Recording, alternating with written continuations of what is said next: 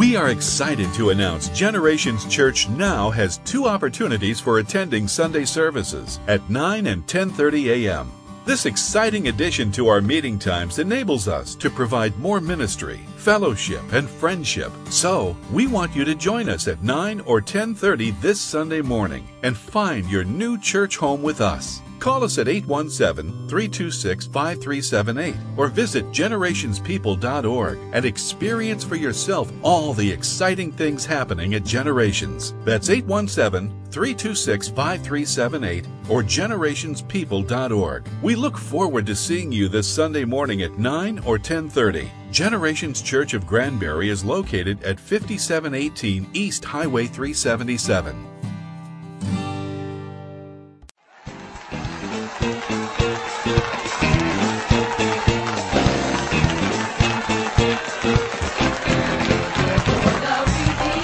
Welcome to Worship in the Word with Generations Church of Granbury. You are invited to stay tuned for the next 59 minutes to enjoy some inspiring music from one of Hood County's wonderful congregations, as well as an encouraging message from the Bible. The songs you're about to enjoy are from the Generations Church worship team, led by Pastor Shake Anderson, with the Gen Praise Band, and on special occasions, some great guest musicians.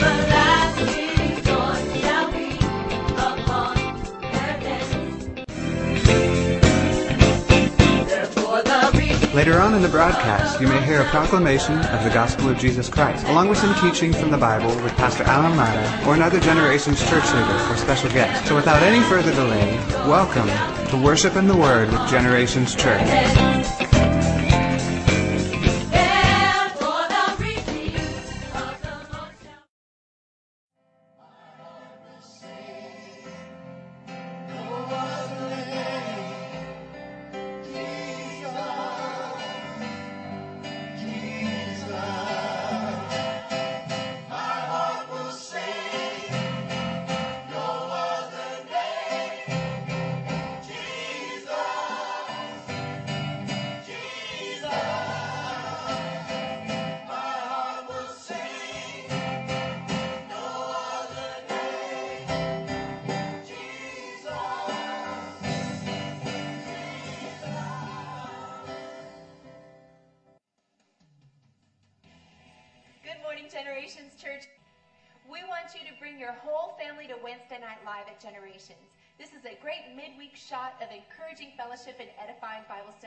Entire family. All students 6th grade and above are invited to Gen Rev at 6.30, and all children, including preschool and nursery, are welcome to join our Kids Club at 7.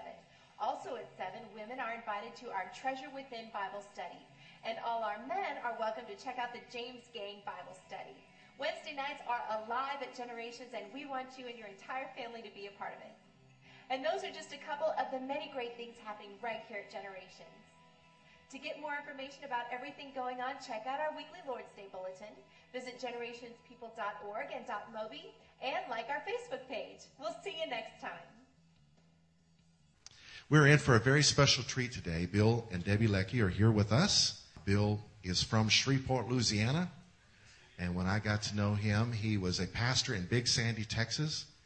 And then later he was a youth pastor at Shady Grove Church, worship pastor at Shady Grove Church, and then a pastor in Dallas, most recently in Bentonville, Arkansas. And we are so blessed to have Bill and Deborah back in the Metroplex, and I've asked them to come and preach for us today.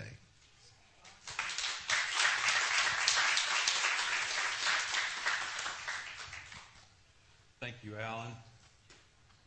It's a, a joy to be back here. I think it was about, my wife and I were talking about this. I think it was maybe close to six years ago, the last time we were here in Granbury, and I think Pastor Allen was out uh, of town and had asked us to come and speak. And it's always a joy to come here. I've known Pastor Allen and uh, Yvette for a, for a long, long time.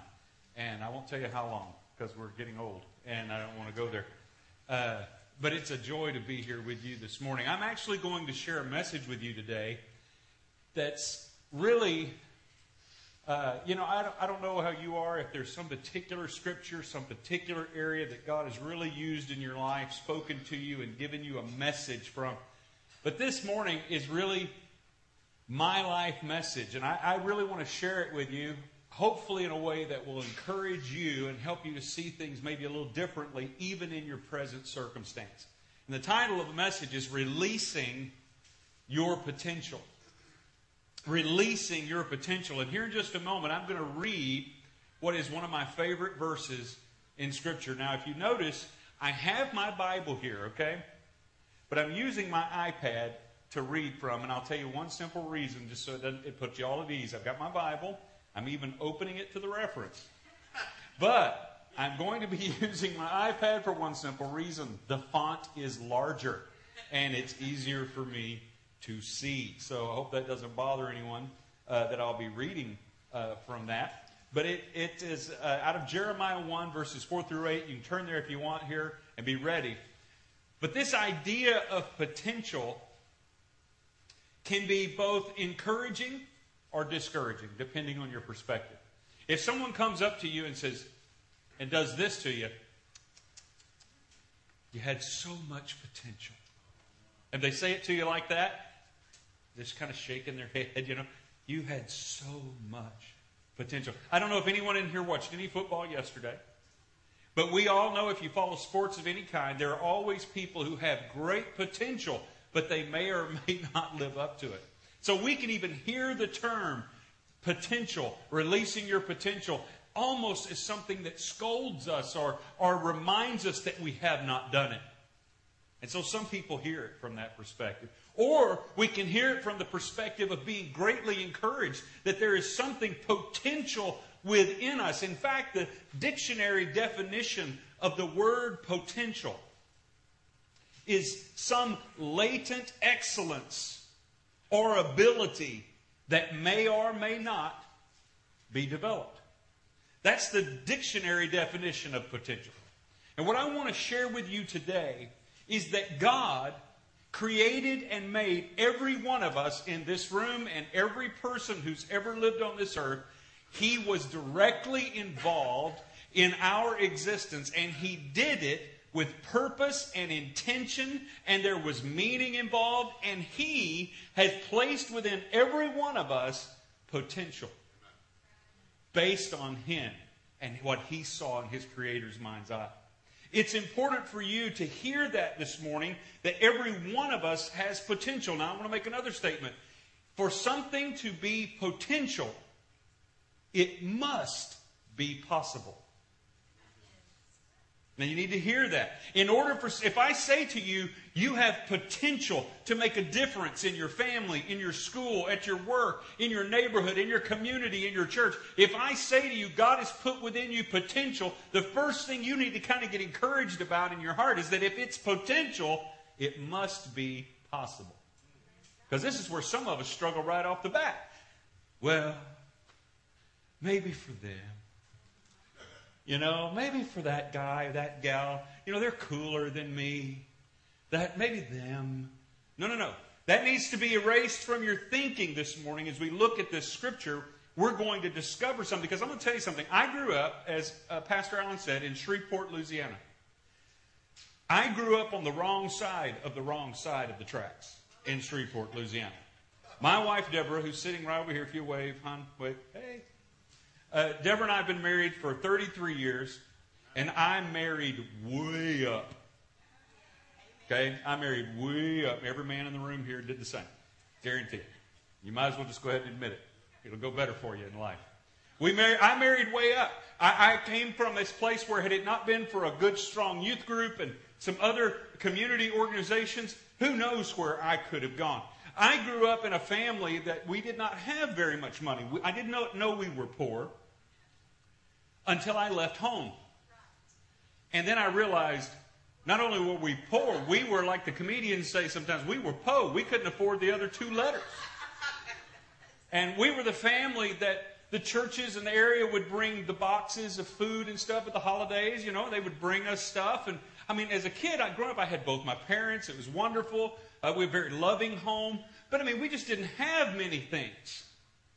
And it would have been easy for me to dismiss my ability to have any potential based on where I came from, based on my economic status. But God doesn't see things that way. Okay, are you with me? Here's Jeremiah 1, verses 4 through 8. Listen to what it says. Then the word of the Lord came to me, saying, Before I formed you, let me give it to you actually. Sorry about that. I'm not used to the clicker thing. Pastor Allen's an expert at it.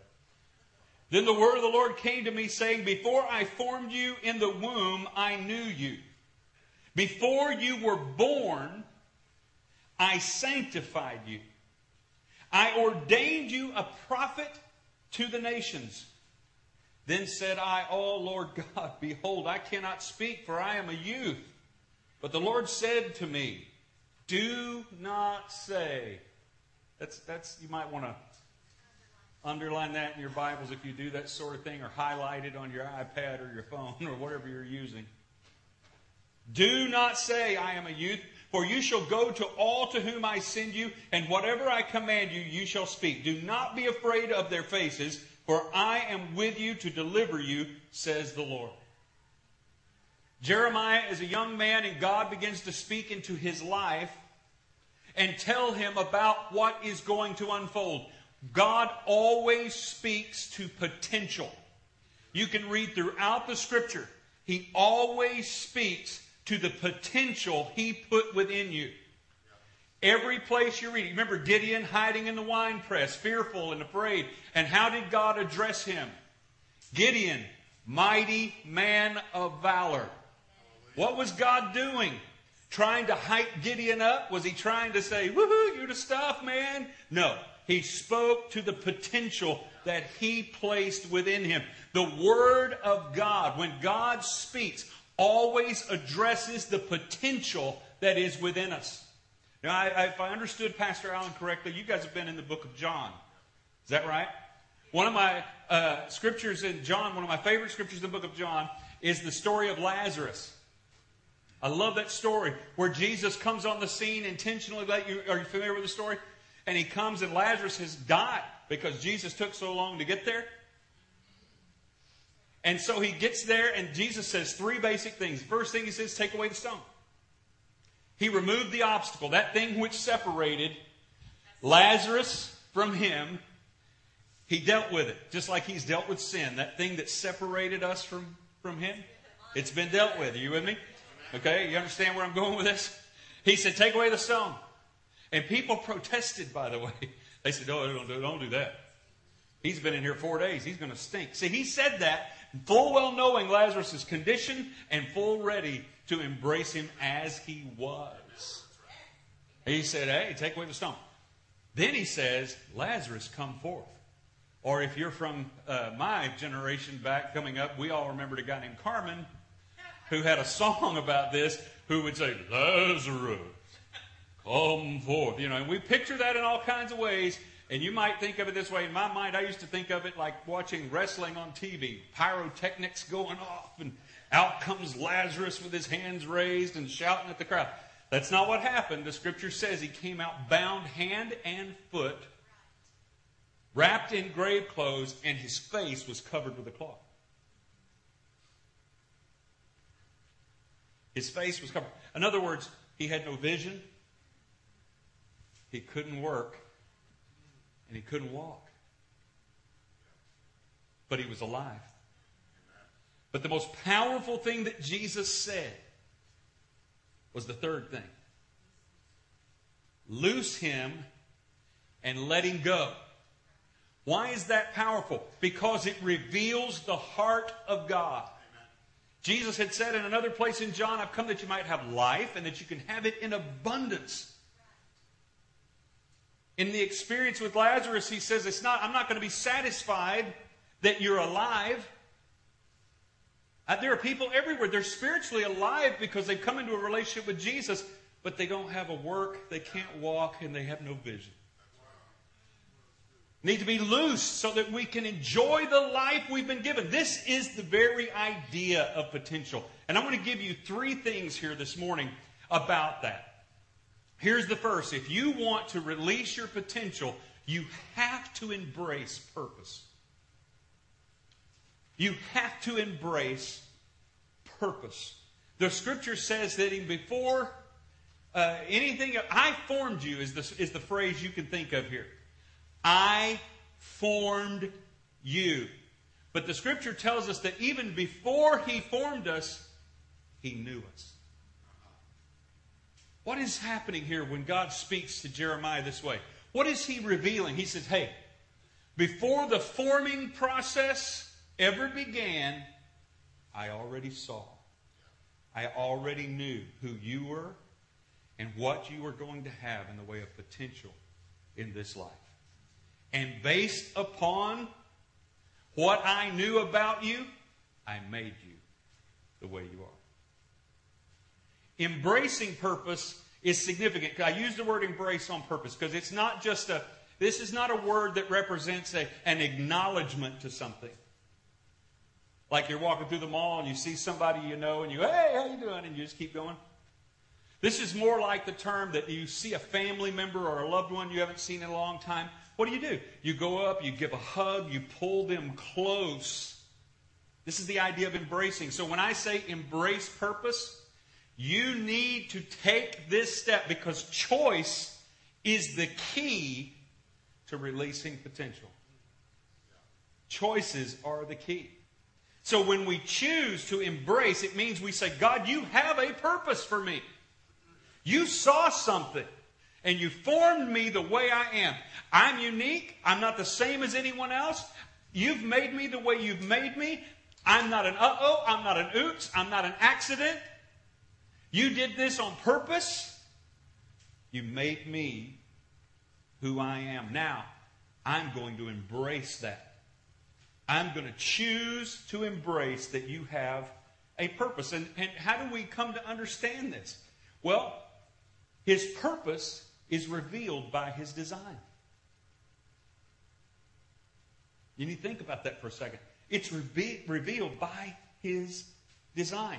That design based on his knowledge, that design, he, he saw something like a great architect uh, in his creator's mind's eye, and he formed us accordingly. If you don't get anything else this morning, you need to hear that you were designed by God for purpose. It's important that you believe it. It's important. So it's re- revealed by his design.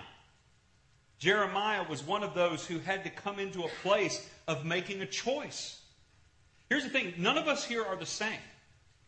Uh, you know what? Here's a, let me just tell you this. I'm glad everyone is not like me. I mean, I'm, I'm great. I'm wonderful. I love me. I think I'm a good guy. You know, all that stuff. But if we were all like me, prisons would be full because we'd kill each other. I mean, I, even I can irritate me after a while. I'm just saying, if, if we're all the same. Unfortunately, when we come to church, sometimes what we think God is after is unison. But the scripture does not tell us to come into unison, it tells us to come into unity. And there is a difference between unison and unity. Unison means everything is exactly the same. It means, if you put it in musical terms, it means that we're all singing the same song at the same time on the same verse, and we're, but we're also all making the exact same sound. The tone qualities are all the same, and nothing varies. Unity is when we're all singing the same song on the same verse and the same time signature and the same key, hopefully. You know what I'm saying? But we're, we're all on this together, but each of us singing it with our own expression and the tonal qualities and differences of our voices coming together. And what you find is, is that unison is okay, but the, it's the unity of the diversity that creates the beauty of a symphony. And this is significant, and this is what church is intended to be like. Because God individually made you with potential. And as you express that and embrace that purpose and begin to be who God made you to be, you come into unity with others. And we're all headed in the same direction, but each of us have our own way of bringing something to the table. The psalmist says we are fearfully which is, some versions say respectfully. In other words, this was not a haphazard throwing together of something. Oh, we need another kid. Oh, there's another order for a baby. Oh, I got to throw something together quickly. I, I don't know. It's not how it happened. Some of us, even in the room, could say, well, you know what? My parents aren't even together anymore. And they said that their marriage was a mistake. That must mean I'm the product of a mistake. I've heard people say that to me. Or they've heard something said that has communicated to them that they were not intentional. An oops, an uh oh, snuck up on mom and daddy. And it's amazing how that can affect our view of things, isn't it? It does not matter the circumstances surrounding your birth. And whatever your position is on the whole abortion issue is irrelevant to me because before you were even beginning to be formed, God already saw you. God already knew you. God already had in mind a purpose for you, and then He began to form you. So, whatever the argument you may have about when life begins, life begins in the mind of God. That's where it begins. It begins in His mind. And so, I want to encourage you today. I want you to see that it's not just revealed by His design, it's received by our faith. It's received by our faith. In other words, I can tell you this morning, I can keep saying it, I can repeat it ad nauseum until it's time for us to go, you have potential, you have potential, you have potential, you have potential. I can say it and say it and say it. But it won't matter unless you believe it. And there is a receiving by faith. See, here's the thing faith is evidence and faith is substance of things that are hoped for and of things that aren't seen. You may be serious and Well, I just don't see it. Well, put faith there then. Let it be your evidence. Well, I don't see it playing out just now in my circumstances. Well, you're going to have to receive by faith that God knew what He was doing when He made you. And if you choose to embrace that there is purpose, it's been revealed by His design, you then receive it by faith. Faith is significant. You can't get away from faith. There's no way to get beyond it. You've got to believe that He knows best. You've got to believe that He knew what He was doing. You've got to believe that all the things that are involved when He made you were good. Maybe things have happened since then. Maybe things and experiences have tainted us this way or that, and they've led to what? Choices. But we can come back to this place of embracing purpose and receiving by faith. I'm spending a little time on this this morning because I think it's significant for us to believe that God has purpose for us. When I was 17 years old in Shreveport, Louisiana, I was attending a church service, and I don't even remember what the man speaking was talking about, honestly. Uh, maybe that's not uncommon when you're 17. Maybe it's not uncommon when you're 67. I don't know. Maybe it's just not uncommon. Maybe you'll go home today and go, What was he saying? I don't have any idea. But here's the reality I was there and I had a moment with God. I had an encounter with God, and I knew I was having a moment with God, and I felt very clearly the Lord speaking to my heart about purpose. And he spoke to me at the age of 17 that I was to, to speak, that I was to preach, that this was how he made me. He made me for this. And I had to make a decision to embrace that. Up until that time, I was on two different career paths. I was trying to decide between, I was either going to go into broadcasting. I had done some work with radio, I'd done some things like that, enjoyed it. Uh, I have a face for radio, so all that's good. Uh, so it's, it's an issue of that, that or law enforcement. That was the other one I was looking at. And they said, well, that seems really weird. But then I became, I answered the call of God, became a pastor where I was speaking and communicating. Here's what I realized. I was broadcasting the truth and I was protecting the sheep. I actually, without realizing it, those two paths converged in the purposes of God that I could not have figured out. But here's another thing you need to understand. At the age of 17, growing up in the family I grew up in, I realized, God, I, I, I'm not sure I can do this, so I need training. So I decided I need to go to school. And I could have gone to a state college at that time, at the age of when I was 17, which is way back there. Way back there. Yes, there were colleges. But I, yes, and I, I went to one. The state tuition at that time for a state school was like $14 a semester out. I was in, and it wasn't that long ago. Some of you are like, oh my goodness, the dinosaurs. No, it was in the late 70s. Right before the turn of the decade into 1980, state schools were around $14 a semester hour. That's not where I went because they weren't offering me the kind of training I felt I needed. And so I had to make a decision by faith to receive God's purpose and believe Him in this because I wound up going to an out of state school that was a private school and I paid $98 a semester hour. And that still sounds cheap in today's world, but think about the differences between $14 and $98 that I paid. Now, here's the other thing you have to know my parents couldn't pay any of it. They wanted to, they just didn't have the means to. And so I learned at the age of 17, turning 18, that if this was the purposes of God, if this was His potential placed in me, if this was a call that He had given me, then if I would embrace it and receive it by faith, I was going to have to trust Him to make it happen. And He did. See, I don't have a lot of patience for people say, well, you know, I, I just can't. I can't be anything meaningful because of where I was raised. I just can't. I, I just, I just sounds like this to me, but I have traveled all over the world. I have stood in place. I've led thousands in worship. I've spoken to thousands. I've been overseas. I've been all through Central and Latin America. I've been places I could have never dreamed I would go, not because of me, but because of the purposes of God. Faith. Here's the second thing you got to do it's another choice. It's not just embracing purpose, you have to focus passion.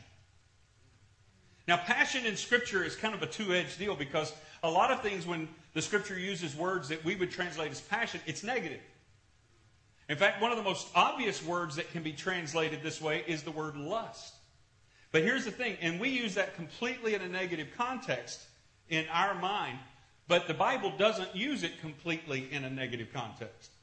It can be negative, and it is negative many times in Scripture, and it talks about lust. But here's the, here is the root meaning of the word lust a strong desire for something. When we have a strong desire for something, it could be classified as lust. Now, here's one that'll blow your mind. The Scripture tells us that the Holy Spirit lusteth after us with envy. Oh?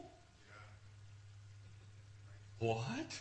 How is that possible? You know what it's saying? The Holy Spirit has a strong desire that you not settle for anything less than the potential God put in you.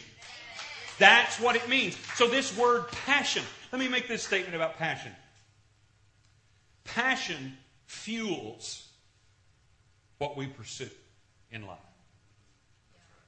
That's what it does. So if our passion fuels what we pursue, it may be important that we focus it. So we've decided to embrace purpose. Now we want to focus passion on the purposes of God for me. I want to now become passionate. I want a strong desire for what God saw when He formed and fashioned me to be what I realize in my life. Paul said it this way I press that I may lay hold of that for which Christ laid hold of me. What was he saying? When Jesus came and laid hold of me on that road on the way to Damascus and revealed himself to me and changed my life forever, it became my passion from that moment on to whatever he had in his mind's eye when he did that, that's what I was about. Focus, passion. Unfocused passion gets us into trouble, doesn't it? Now let's just put it this way appetite. Appetite is necessary to live, right? When we're through here today, we're all going to go do what? Eat. Appetite is is part of what God's put in us. But what happens when appetite is unfocused or unrestrained? What happens to us? Well, you turn out like me. You get big. Or we get unhealthy. It can have unhealthy consequences for us. Is that correct? Here's the deal. What helps us? Well, vision. How do you focus passion? With vision. The scripture tells us that where there is no vision, people perish. Uh, the New King James says, where there is no prophetic revelation, people cast off restraint. They're both saying the same thing. Vision restrains us. Another, another way of saying that is it focuses us. It channels passion in the direction of purpose. And we look at athletes all the time and we marvel at their achievements. But the reason they've been able to do it is they've had a vision that has restrained them. You know, every four years when the Olympics come around, I'm always amazed at what these people do and how they accomplish it and what we don't see. See, we're seeing them in the limelight, and what we don't see is the hours and hours and hours of work and dieting and exercise and repetition and repetition and repetition. I've known people for years. I've been a musician, and, and uh, I use the term loosely, but I've been a musician and I, I play, I enjoy, I still enjoy playing. Uh, but I hear people sometimes say, you know, I just, I wish I could play the guitar. I wish that's what I want to do. I want to, I want to play the guitar. And I will ask them, do you own a guitar? No. Well, your first step is at least secure one. But what they're really saying is, I want people to look at me the way I look at those people who are up there playing. I want to be a rock star, man. I know people in ministry that are that way. They're in it for the complete wrong. They, they live for the moment. They want to be up, but they don't want to do the work. They don't want to dig. They don't want to read the. I'm to tell you, if you're a Christian, sooner or later, you know what you're going to need to do? You got to read this book.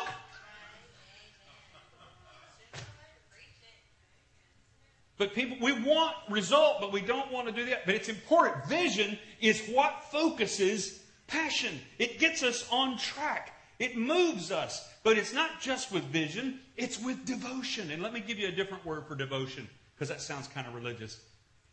Relationship.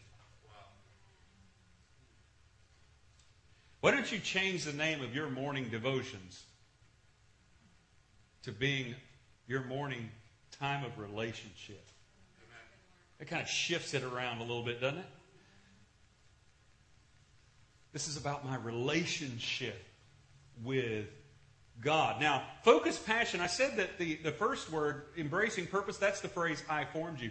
Focusing passion is the second phrase, I sanctified you. That's what God said to Jeremiah. I formed you, but I also sanctified you. Let me just sum this up for you. Basically, it means to set apart.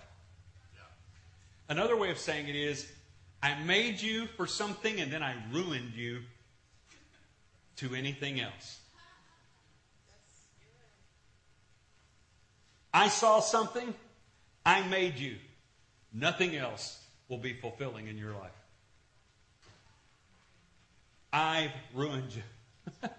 Sanctified is another one of those religious words. That's a Sean Connery word, isn't it? Sanctified. Can you just hear him saying it? All God's people should be sanctified. Yeah, you just do Sean Connery thing.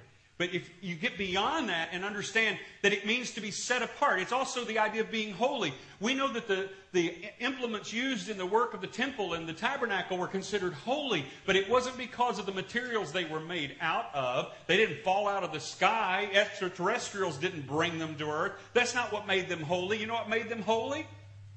They were used for nothing else but the purpose of God.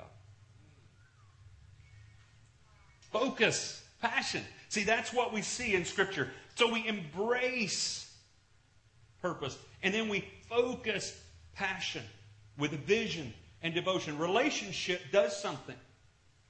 When we're in relationship, our focus gets narrowed. We're no longer out surveying the field. We have discovered someone put it in relational terms. And now they have drawn our attention and our focus.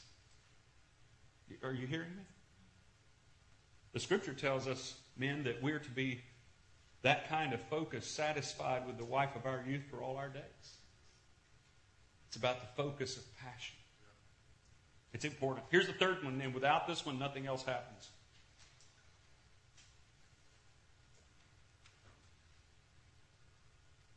We have to receive power. We need to embrace purpose. We have to focus passion. Those are choices. But the next choice is to receive power. Why do we need to receive power? Well, the word, I ordained you, that phrase goes with this.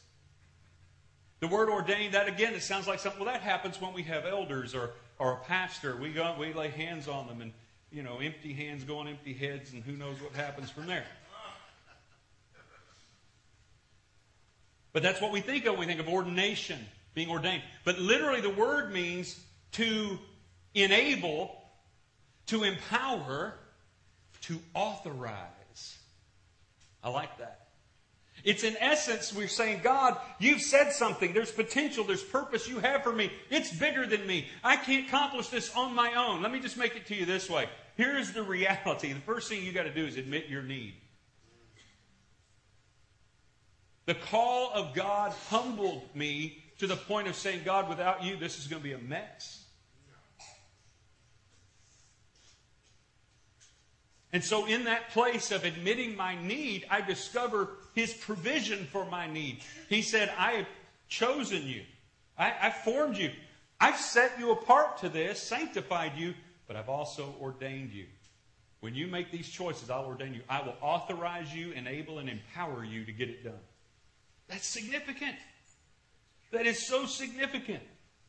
Here's every I have power tools, okay, uh, in my garage, and I like them. They make noise.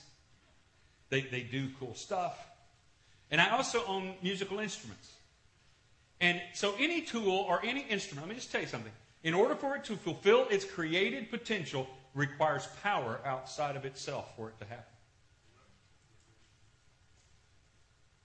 I have a, some power saws that make cutting wood quick and easy. And sometimes when I share this, people say, Well, Bill, what about a handsaw? There's no power there. Well, next time you think about that, take your handsaw, lay it on a piece of wood, come back in an hour and see if it cut it for you. It won't.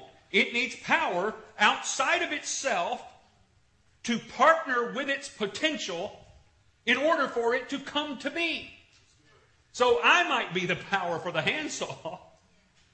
It's fulfilling its potential as it partners with me, supplying the power. That's you. God made you to partner with Him. God made you. It's why we get so frustrated when we try to do things apart from Him, because we were made for partnership. His purposes require partnership, and He ordains us. But we have to believe the promise. What Jeremiah say? I'm too young. I'm too inexperienced. Can't do it. You may be saying, I'm not too young, but it's too late. Same excuse. It's the same excuse. If we make the choice to believe, He said, I'm going to be with you. I'm going to go before you. I'm going to come behind you. I'm going to be with you. That's what makes the difference. Every one of us is full of potential created by God. No exceptions here. This is called Generations Church, and I recognize that there are people here from many generations because I'm clever like that. It's hard to put one over on me. But it would be easy for those who are younger to say, I don't have the experience. It would be easier for those who are older to say it's too late. Both are excuses. There is no reason for you to settle for anything less than the potential of purpose that God had in mind when He formed and fashioned you. We know the scripture tells us that even in old age, those who delighted in the Lord will flourish in the courts of our God. That's what scripture says. Your days of influence, impact, and difference making won't end until you die. If you're breathing, Today. Everybody look at me. Are you breathing? Then this statement includes you. If you're breathing, you have potential as it relates to the purposes of God. We have to embrace purpose, focus, passion, and receive power. Let me close right here. Let me give you three statements. Your potential, number one, just please hear this, is not hindered by your present circumstance. Your present circumstance does not hinder the potential God put in you. Your choices can hinder it, but your circumstances can't. I'm living truth right there of that. Your potential is not limited to your present view of yourself or your situation. Point of view can change, can't it? Your present one is not going to limit the potential God put in you. And your potential is not defined by your present position. Would you bow your heads as we pray? Father, we are so, so dependent on you to help us to embrace purpose, to focus passion, and to receive power. All around this room, there are people from many different uh, situations, and they may be experiencing completely different circumstances. But what you saw when you formed and fashioned us is not determined by these circumstances. It's not limited by them. It's not hindered by them. Or even our present view of ourselves. Or even the situation we seem to be in. If we will choose to look to you today, just as Jeremiah did, we can see potential released. We can make a difference. We can live a life of meaning, coming into partnership with your purpose. But Lord, it all begins when we say yes to your call, to relationship with you, and to partner with your purposes. Thank you, Holy Spirit, today. Would you encourage us? Would you strengthen us? Would you challenge us? In Jesus' name. Amen. Amen. Thank you for listening. Pastor Allen, I want to turn it back to you.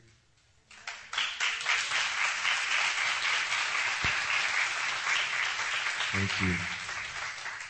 If you're taking notes, would you write this down as a result of hearing this word? Today I will. This week I will. This month I will. Three things. What, what are you going to do today as a result of hearing this word? What are you going to do this week? What are you going to do this month? And I think part of it is talking to people that are for you and aren't against you, people that believe in you. Definition of insanity is doing the same thing, expecting things to change, right? So there's change in the air, there's shifting happening. Why not join in with that and let the Lord use you? Amen. Let's stand. Thank you so much for worshiping with us today. May the Lord bless you and keep you. May the Lord Himself cause His face to shine upon you and be gracious to you. May the Lord God Almighty lift up His countenance upon you and give you His peace. God bless you. Have a great week.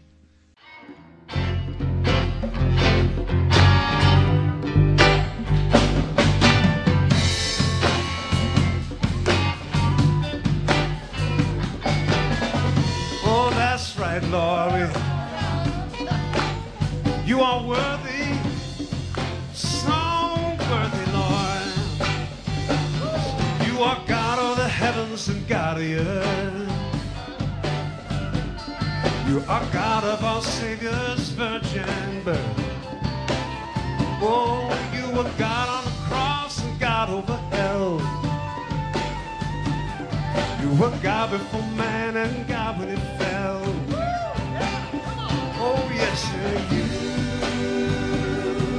you, you are.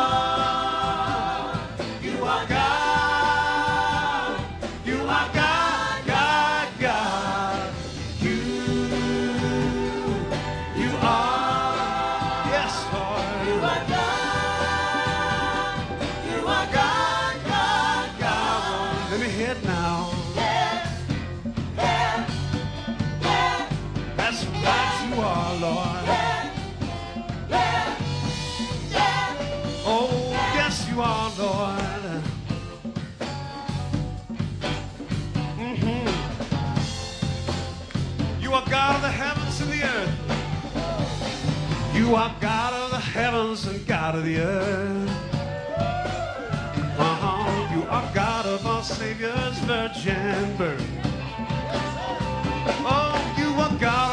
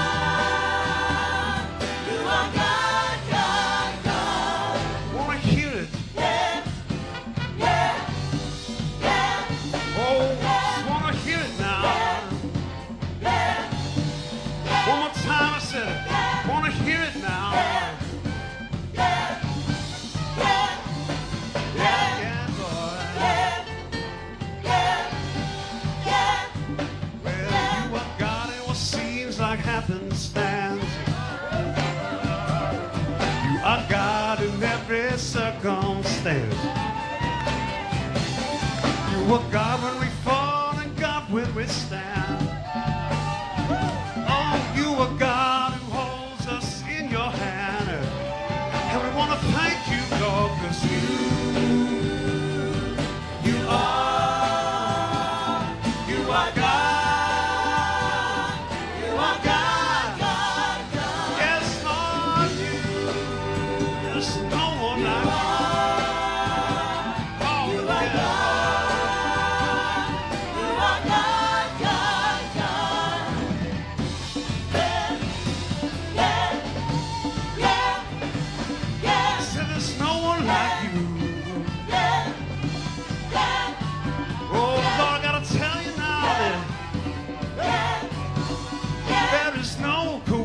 with you. Yeah.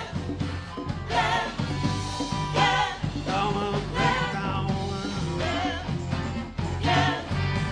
Yeah. We give you the glory. You are God, it will seem like like heaven's.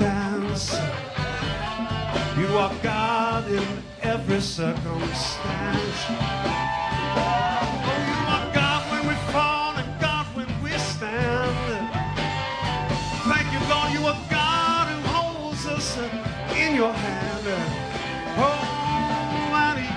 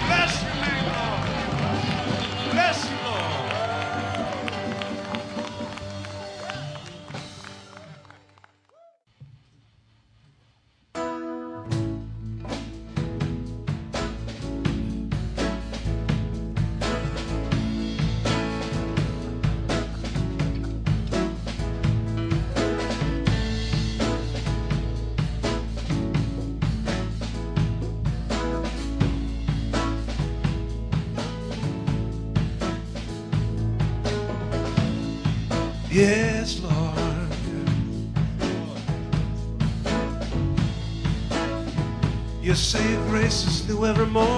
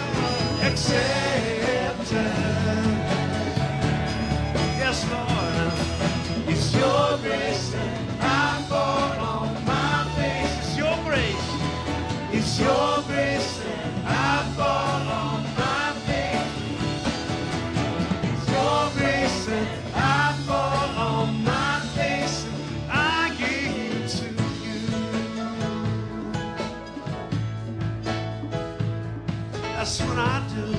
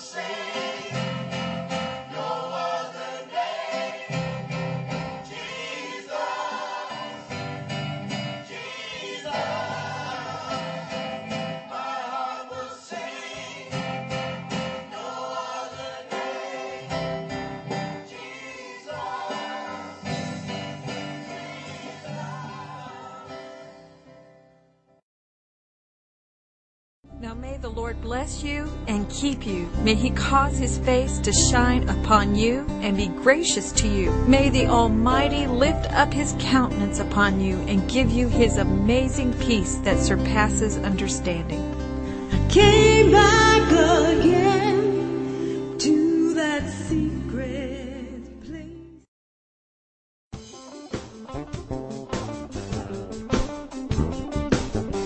Thank you for tuning in today for Worship and the Word with Generations Church.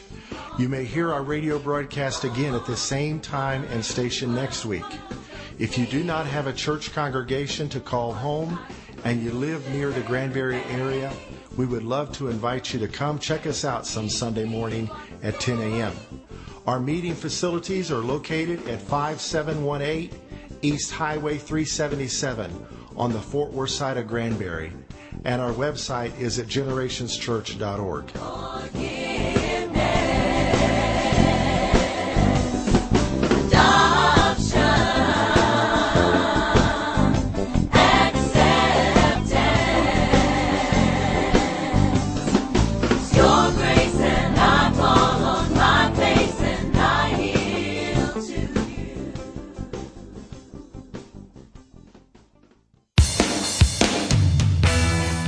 are excited to announce Generations Church now has two opportunities for attending Sunday services at 9 and 10:30 a.m.